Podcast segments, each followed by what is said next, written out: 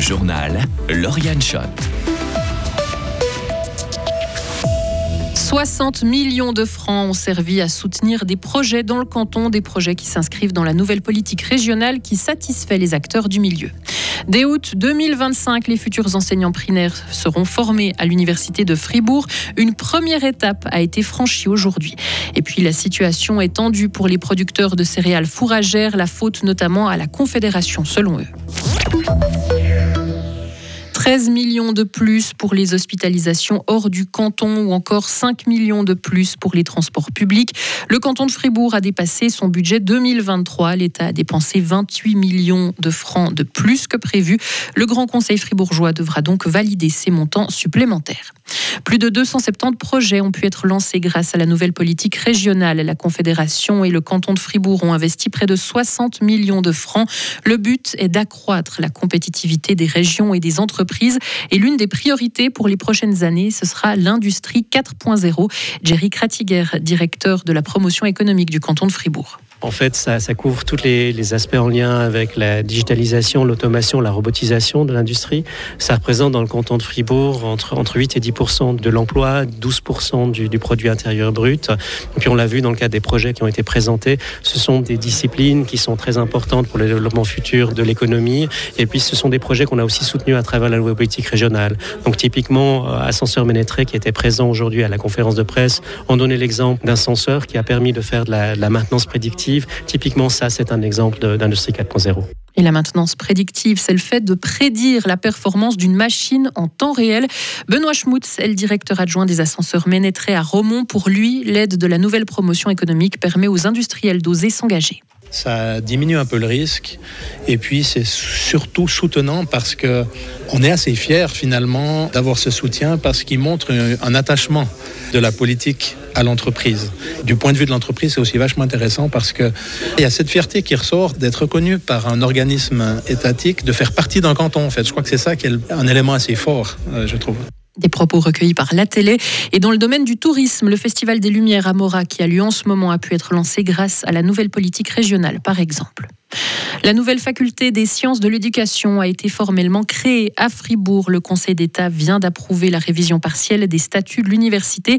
Il s'agit d'un pas important en vue de l'intégration de la haute école pédagogique au sein de l'Uni. La rentrée académique dans cette nouvelle faculté se fera dès le semestre d'automne 2025 et dès cette date, les futurs enseignants primaires seront formés à l'université de Fribourg. L'université de Fribourg encore qui bénéficie d'une bonne nouvelle. Le Conseil fédéral a confirmé son droit à des subventions fédérales. Les montants qui représentent environ un tiers du budget de l'institution, c'était une formalité et cette confirmation était attendue, mais ça reste une bonne nouvelle, nous a indiqué la rectrice de l'université Astrid Épinay.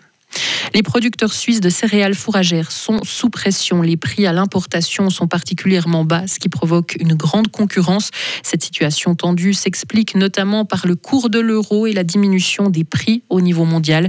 Les producteurs pointent aussi du doigt le manque d'anticipation de la Confédération pour adapter les droits de douane. Les cultivateurs suisses et les centres collecteurs doivent ajuster leurs prix ou stocker la marchandise. Certains renoncent aux cultures de céréales fourragères. Pierre-Yves Perrin, directeur de la Fédération suisse des producteurs de céréales. Alors c'est ce qu'on remarque déjà depuis plusieurs années, une tendance à la diminution des surfaces de céréales fourragères en Suisse.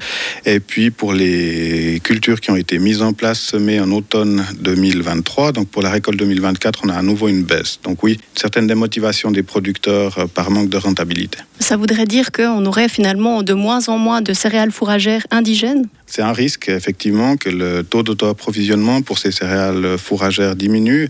Il a déjà diminué, on est à un niveau euh, relativement bas déjà actuellement, et puis si ça continue à baisser, on aura d'autres problèmes. Et donc ça, ça signifie que les euh, producteurs euh, de viande, ils, doivent, ils devront peut-être plus s'approvisionner à l'étranger? Effectivement, c'est un gros risque pour la viande suisse. On a déjà certaines critiques qui sont formulées sur le fait que les animaux, particulièrement les porcs et la volaille, sont déjà alimentés avec une partie importante de céréales importer. Si la production baisse encore, les importations vont devoir augmenter et puis c'est une critique qui va revenir sur la table. Et les producteurs suisses vont maintenant tenter de négocier à la hausse les prix des céréales fourragères. Dans le canton du Jura, la grande majorité des automobilistes paieront moins cher leurs taxes sur les véhicules. Le Parlement jurassien a adopté aujourd'hui un nouveau modèle de calcul pour se rapprocher de la moyenne suisse. Ce changement entraînera une baisse de recettes de plus de 6 millions de francs par an pour le gouvernement. Et dans le canton du Jura encore, le gouvernement pourrait mettre en place des incitations financières pour amener des diplômés en médecine à choisir le Jura pour s'y installer. Le Parlement a adopté ce mercredi un postulat en ce sens pour faire face à la pénurie de médecins généralistes qui touche le Jura. Alexander Zverev rejoint Danil Medvedev en demi-finale de l'Open d'Australie. L'Allemand a éliminé Carlos Alcaraz cet après-midi en quart de finale en 4-7, 6-1, 6-3, 6-7, 6-4. Et le Russe Danil Medvedev a battu aujourd'hui aussi le Polonais Hubert Urkacz en 5-7. La demi-finale aura lieu vendredi. Chez les dames, toujours à l'Open d'Australie en tennis, la dernière demi-finaliste est connue. Il s'agit de la chinoise Zheng Qinwen. Elle a remporté son duel face à la russe Anna Kalinska la tête de série numéro 12 s'est imposée en 3-7, 6-7, 6-3, 6-1. En demi-finale, elle retrouvera l'Ukrainienne Diana Yastremska. Et en ski, place ce soir à la technique à Schladming. Un slalom nocturne est prévu d'ici quelques instants. Certains Suisses voudront confirmer, à l'image de Diane Daniel Yule, troisième dimanche à Kitzbühel. Le skieur de la Foulie retrouve un terrain de jeu et une atmosphère qu'il adore. Moi, j'adore les, courses nocturnes, vraiment, parce qu'il y, a une ambiance un peu particulière. Euh, ouais, on, a cette piste illuminée, on a vraiment l'impression que c'est le, centre d'attention. Et puis aussi, je suis peut-être pas trop trop du matin, donc moi les, le nocturne ça nous permet de, faire la grasse matinée. Euh, et puis c'est vraiment, voilà, je dirais des, des courses que j'apprécie beaucoup.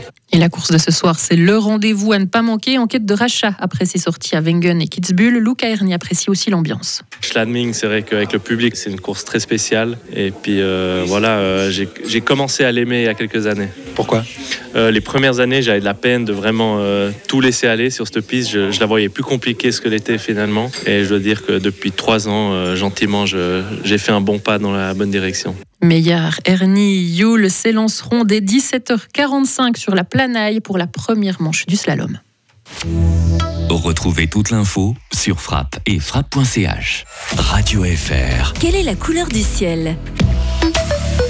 Le temps pour jeudi, des nuages en début de journée et un temps qui devient progressivement ensoleillé et plutôt doux, avec euh, température comprise entre 8 et 12 degrés. On aura une faible dégradation à partir de vendredi, mais la fin de la semaine s'annonce plutôt ensoleillée et douce. Température euh, samedi de 4 à 9 degrés.